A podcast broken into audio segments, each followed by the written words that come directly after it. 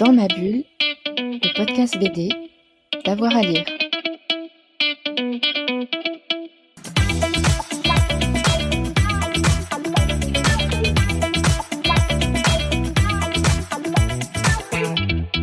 Bonjour à tous et à toutes, bienvenue dans ce nouvel épisode de Dans ma bulle, votre podcast 100% BD avec avoir à lire. Aujourd'hui, j'ai le plaisir d'accueillir un auteur qu'on connaît bien, hein, notamment pour tous ses albums de science-fiction, et il revient avec un titre vraiment étonnant, Inexistence chez Soleil, un grand format superbe qui raconte une terre en ruine dans le futur avec quelques survivants qui se battent dans des refuges en haut de la montagne, contemplant les vestiges de la civilisation. Christophe Beck, bonjour. Bonjour. Alors, euh, c'est un, album assez étonnant, hein, euh, cette euh, inexistence sur la forme comme sur le fond. Avant d'évoquer l'histoire, je voulais parler un petit peu avec vous des origines. Vous faites une, belle préface, une longue préface, où vous expliquez avoir voulu renouer avec une certaine démesure graphique et vous confronter au grand maître Moebius, Bilial ou bien encore euh, Druyet. Qu'est-ce qui vous a donné envie, qu'est-ce qui vous a donné un petit peu l'idée de, de cet album, de cette aventure? Oui, c'est ça. Enfin, c'est des grands mots et des grands noms. Euh, moi, personnellement, j'ai jamais eu la prétention de, réellement me mesurer à eux, mais c'est juste pour moi, c'est comme des, c'est comme des dieux. Voilà. Moi, quand j'étais ado, euh, c'est, c'est, j'étais pas croyant, mais, euh, mes dieux, c'était Moebius, euh, et, quelques autres. Et quand je me suis lancé dans ce projet où je savais que j'aurais du temps pour le faire, c'est-à-dire plusieurs années, effectivement, l'idée globale était de, de- d'essayer de se frotter et d'atteindre euh, ce, ce, ce- ce- enfin, voilà, ce, ces, sommets mais c'était essayer de, voilà, de, de, de, de s'y frotter avec mes, mes, mes petits moyens. Mhm. Euh, et puis aussi, c'est une réflexion sur, euh, sur le, le- le- la bande dessinée en général, euh, comment elle a évolué. On sait que post-Covid, il y a eu des, des bouleversements, les lecteurs ont changé leur, euh, le- leur habitude de lecture, mais j'avais déjà eu l'idée avant de cet album, qui n'était pas juste un album de bande dessinée, mais qui serait un peu plus que ça, avec euh, des illustrations, des peintures, une nouvelle écrite, etc. Créer une sorte d'album. euh, dirais pas total parce que j'aurais pu euh, j'aurais pu aborder d'autres euh, d'autres aspects graphiques également. Mais euh, voilà c'était essayer de, de créer un objet. J'ai eu beaucoup de critiques où, où les gens parlent d'OLNI c'est-à-dire d'objets littéraires non identifiés. Je- j'aime bien. La, la formule elle est pas mal. Ouais, c'est c'est vrai qu'il y a eu on- comme une sorte de liberté un petit peu totale. on flirte avec la BD, on a des planches sans rien, on n'a pas de bulle. Il y a évidemment une nouvelle écrite où il y a parfois très peu de graphisme sur euh, euh, sur les pages. L'idée, c'était véritablement d'éclater les frontières? Oui, puis là, effectivement, j'aime bien le terme de liberté parce que c'était ça. Je crois que les, justement ces auteurs de Métal Hurlant, quand ils ont démarré Métal, c'était avec cette idée de, liberté. Je pense que quelqu'un comme Moebius, il était assez contraint, même, même si euh, sans, doute qu'il adorait ça, évidemment, mais il était assez contraint sur Blueberry et il avait sans doute envie bah, de- d'explorer des choses plus larges. Euh, donc là, l'idée, c'était ça, c'était de ne pas être contraint par le carcan, euh, parfois assez rigide de, de, de la bande dessinée, surtout si on veut une narration très, très, très classique, très précise, très fluide, etc. Donc là, c'était effectivement euh, s'affranchir un peu de, de, de, de tout ça. Moi, j'ai- moi, j'ai fait de la bande dessinée exigeante comme ça, sur, sur Sanctuaire et d'autres choses, ou les Tourbières Noires que j'avais fait, où il y a une narration très classique, très précise euh, là, je voulais autre chose. Je voulais prendre plus de risques. Euh, je voulais, euh, je, voulais demander au lecteur peut-être plus d'efforts euh, de, lecture également, le faire, participer. Et, c'est pour ça qu'on a un livre comme ça où les choses ne sont pas euh, totalement euh, claires de A à Z. C'est un peu, bah, c'est ça. Je voulais un peu qu'on erre en fait aussi dans cet album, comme les personnages de l'album. Ouais, c'est vrai que c'est un, un album, on s'arrête pour pour le lire, on le survole pas. Il faut faut l'explorer, faut regarder. Il y a, il y a en plus des superbes doubles pages où on peut ouvrir comme ça. C'est vraiment euh, c'est vraiment très chouette. Mhm. Euh, vous, C'est vous ça. l'avez- Les doubles pages participent à ce jeu, je dirais, avec le lecteur, qui doit faire le, l'effort, le petit effort, de déplier euh, parfois des, des pages, mais je, je, je crois que, je, je crois que c'est, ça, enfin, ça, ça peut faire gadget un peu, mais je pense que ça n'est pas tant que ça, parce que l'idée, effectivement, c'est, c'est ce que vous dites, de s'arrêter Euh, c'est aussi tout d'un coup euh, de plonger, je crois, dans, dans le livre. C'est cette ouverture comme ça, c'est comme si on passait une porte et, et on plonge comme ça dans, euh, dans, à différents moments dans le livre, où il y a différentes portes, effectivement, dans son livre. On ne sait jamais si on va tomber sur une bande dessinée, si on va tomber sur du texte écrit, sur de l'illustration, sur une peinture. Voilà, c'était vraiment... euh, ouais, il y a un peu une forme de jeu, euh, effectivement, avec le lecteur dans, dans cet album. Et puis vous ouvrez, on a parlé de Druyet, on a parlé de Moebius, on on a parlé de ses grands maîtres, mais vous ouvrez sur une citation de Richard Matheson, euh, grand maître euh, Mhm. de la science-fiction et, Mhm. et- et du fantastique. hein. on va rappeler, euh, Je suis une légende, mais plein d'autres euh, nouvelles formidables euh, aussi. Alors pourquoi Richard Matheson? Et puis globalement, euh, on- je vous suis pas mal pour vos albums de science-fiction. Pourquoi la science-fiction? Un objet total, mais dans le futur. Oui, même si enfin, on peut pas vraiment classer une Oui. existence comme de la science-fiction. euh, je, je, voilà, on peut le classer dans le post-apocalyptique, mais en fait, c'est même pas vraiment ça.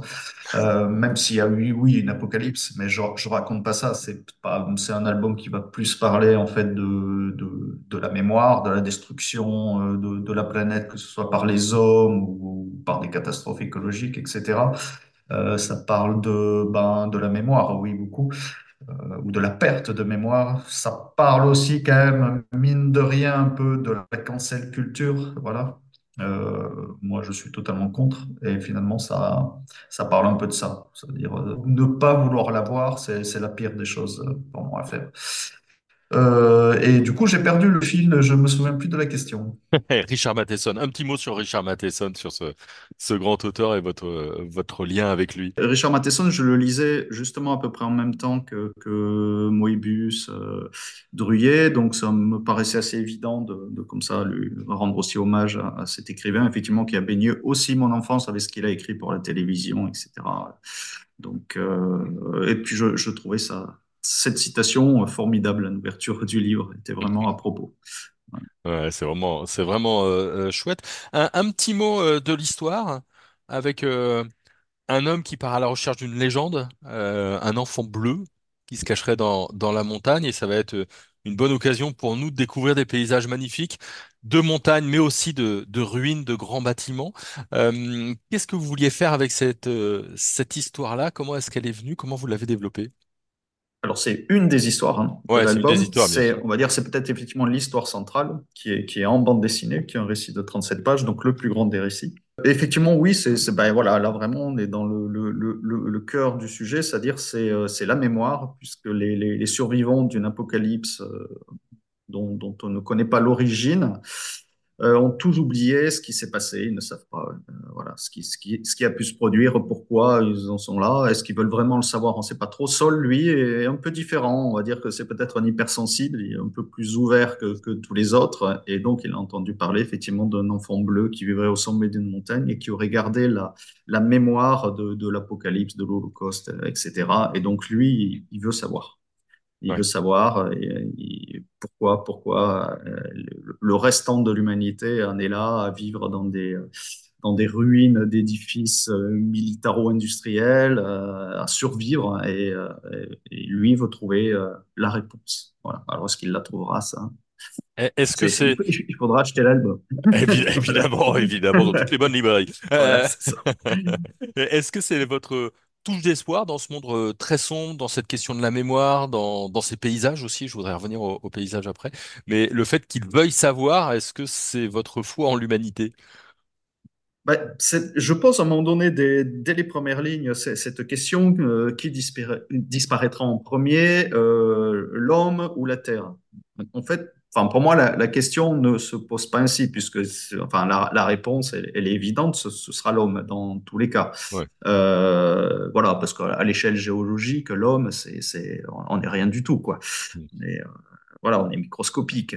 Euh, et, et- et la planète devrait nous survivre. Voilà. Euh, et, et là, c'est le dernier récit qui s'appelle Terra, qui effectivement essaie de répondre un peu à ça. Euh, c'est, c'est- c'est-à-dire que euh, il- on a peut-être alors c'est un peu naïf, mais évidemment, on a peut-être tendance à oublier que la, la- la Terre est aussi euh, no- notre paradis, Hmm. finalement. Et, et ce, ce qu'on est en train de faire, c'est-à-dire la bousiller euh, to- totalement, conduit l'humanité à sa perte, de toute façon. Donc on est tous là dans un train euh, lancé à grande vitesse sans pilote, et puis le mur, euh, on- non, non seulement on va se le prendre, mais on accélère. Et on accélère de plus en plus. Voilà. Euh, alors oui, c'est pas, c'est pas un constat très, optimi- très optimiste, je veux dire, mais c'est plutôt réaliste. Je dis, là, si on veut trouver de, de l'optimisme, bah, c'est, c'est, dans la façon dont euh, bah, l'humanité, les prochaines générations vont, vont- vont devoir, tout comme Saul, e- essayer de ne pas se voiler la face, ne pas perdre la mémoire, et puis un jour agir, quoi. Agir pour de vrai. Et ça va être compliqué. Ah, ça, il y a, il y a Voilà. quelques, il y a, il y a quelques défis. Moi, moi, je me posais la Mm. question des lieux parce qu'on on en a un petit peu euh, parlé, puis ça me parle particulièrement. La Mm. montagne, Ouais. des... alors évidemment, à la fois la montagne dans tout ce qu'elle a de plus euh, pur, difficile. Euh, il Oui. neige, il y a de la rocaille, il y a, Ouais. il y a des cieux qui sont pas très clairs, qui Mm. sont un C'est petit ça. peu euh, mouvementés, et puis en même temps des grands complexes euh, à, à l'abandon. Euh, pourquoi le choix des lieux? Euh, est-ce que ça a influencé votre histoire? Est-ce que tout de suite vos histoires vous les avez vous les avez placées là? Bah, j'ai lu que beaucoup disent que moi je suis un dessinateur d'ambiance en fait, et c'est exactement ça, c'est les ambiances que j'aime bien, euh, c'est la montagne, parce que bah, gamin j'y allais en montagne, et j'ai connu la montagne aussi parfois, euh, bah, quand tout d'un coup le temps changeait, et, là j'étais frappé par les atmosphères. Euh, et puis aussi, je, suis aussi, je sais pas pourquoi, fasciné effectivement par, euh, par, les ruines. Je sais pas. Alors je, ça, je sais pas trop pourquoi. Si c'est parce que justement, c'est ces lieux qui sont encore imprégnés de l'homme, de la vie, mais elle n'y est plus. On la ressent encore. euh, comme des fantômes un peu, euh, comme s'il y avait des fantômes qui, qui, qui hantaient Ouais. ces lieux. Enfin, il y a un truc assez fascinant. Donc, j'ai un peu rejoint les deux dans le décorum, voilà, mais qui n'est qu'un décorum. Finalement, j'aurais pu choisir pour raconter la même chose, autre chose que la montagne et des ruines, euh, de, voilà, de, de, de sites militaires. Ça aurait pu être autre chose. Mais je me suis aussi fait plaisir. Il y, avait cette notion de se faire plaisir, voilà. Puisque j'avais totale liberté, ben autant dessiner des choses que j'aime dessiner et qui me fascinent. En même temps, c'est une belle métaphore. hein. Euh, ce, ce- c'est un milieu qui oublie encore plus, euh, peut-être et, et- et peut-être pas. Enfin, le choix n'est pas si anodin. Non, il, il est pas anodin. euh, non, non, ça- certainement pas. Mais après, je, je, ce serait mentir que de dire que j'ai eu une espèce de réflexion très poussée euh, sur le choix de la montagne, etc. Je me suis laissé porter comme ça par des, par des envies, euh, sans vraiment les analyser, en fait. Hmm. Cinq ans de travail, c'est énorme. L'album est énorme. Alors évidemment, avec, on vous connaît avec plein d'autres projets Oui, en, oui, oui, en, c'est pas à temps parallèle. plein. hein. hein, Ouais, pas bien temps sûr. plein, hein, Mais co- évidemment. Comment est-ce que vous avez travaillé et puis comment est-ce qu'on garde l'influx sur, euh, sur cinq ans? Oui, ça, a été variable, euh, mais Comme à côté, je travaillais sur, du scénario, c'est vrai que là, le, dessin était une chou- chouette récréation. Euh, j'étais parfois frustré de ne pas pouvoir avancer plus vite. Voilà, parfois l'écriture me laissait pas assez de temps pour, pour le dessin. Et puis est arrivé quand même, euh, ça, ça jouait un rôle assez majeur, le, euh, bah, le, le, le Covid et le moment où bon, bah, on était enfermés euh, chez, chez soi, hein, tous. hein quasiment. Et, euh, et c'est là où j'ai eu l'idée de Terra, en fait. Comme ça, comme on avait, je sais pas, j'ai l'impression que c'est une période où on avait plus de temps, tout d'un coup, qui s'ouvrait devant nous, alors que non, en fait, pas réellement. Mais bon, on va dire que ce qu'on faisait à l'extérieur, bah, ce, ce temps-là, on devait le récupérer et trouver d'autres activités. Et moi, j'ai dessiné ça Terra. Alors, on était enfermés chez nous, et moi, tout d'un coup, j'ai eu envie, comme ça, de cette ouverture sur, sur le monde entier. Et, voilà, et j'ai fait ces, ces sortes de cartes postales comme ça euh, de, de, de la planète avec des, avec cette idée, euh, j'ai pas fait les couleurs, mais avec cette idée que le coloriste devrait tout d'un coup, comme l'album est plutôt gris, etc., tout d'un coup avoir des couleurs éclatantes comme ça, comme une bouffée d'oxygène. Et c'est en ça, je pense que l'album est pas totalement un truc dépressif, ni il y a tout d'un coup c'est- c'est- cette ouverture sur euh, la beauté euh, du monde avec la, la vie, la vie qui a les animaux évidemment. euh, voilà, euh, récit inspiré par, alors ça, ça, ça a entonné plus d'un, mais une chanson de Johnny Hallyday qui s'appelle Poème sur la septième, voilà, qui n'est pas totalement une chanson puisqu'il ne chante pas, mais il parle. Euh, et c'est, euh, c'est, moi, c'est un truc que me faisait écouter mon père quand j'étais ado et j'avais été vraiment saisi par, par ce truc-là parce qu'effectivement, euh, il y, avait une force dedans, une force brute qui m'avait vraiment, et une sorte de désespoir comme ça euh, qui m'avait vraiment frappé. C'est aussi un hommage, voilà, à ce, à ce texte de Philippe Labro. Mhm. Euh, Je, on- je cite juste le coloriste, je l'ai pas fait, c'est mal. Oui, Euh, Sébastien Gérard. tout Voilà. à fait, tout à fait. Qui, est, qui est vraiment a, a travaillé plusieurs mois sur cet album, ce qui est très rare pour un coloriste. Je crois qu'il y a travaillé plus de six mois, ce qui est Mhm. extrêmement rare. hein. Généralement, un coloriste travaille deux mois sur un album de BD. Bon, là, ok, il y a un peu plus de pages, mais il s'y investit euh, à 100%. Mhm. Est-ce que vous vous attendez les réactions euh, de manière différente que d'habitude quand vous bossez sur des scénarios, quand vous bossez sur euh, euh, d'autres albums, puisque ce projet-là, on l'a compris, il est un petit peu atypique dans votre production. Ah oui, alors là, ce, ce serait mentir de dire que c'est, que c'est pas le cas, évidemment, parce que comme c'est un album, on va dire, un peu étrange, je, voilà, avec, euh, avec euh, une prise de... J'aurais pu aller dans des récits très structurés, comme j'arrive à le faire parfois, voilà, avec une mécanique, euh, avec un suspense, et c'est pas du tout ce que je voulais faire, justement. Euh, je, je, je voulais, euh, comme je disais, un peu faire participer le lecteur qui ressente les choses et pas, voilà, lui dire, ah ben ça, voilà, c'est comme ci, c'est comme ça. Donc effectivement, il y a même un côté, je pense, presque un recueil de poésie, moi je dis, parfois j'ai l'impression. Et, et donc ça, on ne sait pas du tout comment ça peut être ressenti. Donc j'avais énormément d'appréhension. Je savais pas du tout, du tout, du tout comment les, les, les gens, les critiques, etc., les libraires euh, allaient le recevoir. Et, euh, et globalement, je, je suis assez agréablement surpris par, euh, par la façon dont il est reçu. Pour être honnête, j'ai jamais eu autant de retours, euh, on va dire, positifs sur un, sur un album, que ce soit des libraires, des lecteurs. Voilà. Alors, je, je sais très bien qu'il y a des lecteurs qui se passent, bon, sont passés totalement à côté. Voilà, je, je l'ai lu. On- bah, Parfois, des, des gens proches m'ont dit, bah non, moi, je n'ai pas compris ce que tu as voulu faire avec ce truc. C'est vide, il n'y a rien, il se Mhm. passe rien. Et puis d'autres personnes disent, mais mais ça, ça m'a touché vraiment très profondément. Voilà. Donc, je pense que c'est ça, c'est ce genre d'ouvrage. euh, il- voilà, soit, soit on le comprend, soit on passe à côté, mais ça, je le savais. Mais globalement, les, les réactions sont tellement positives que ça me, j'en suis même gêné actuellement. Voilà, mais tant mieux.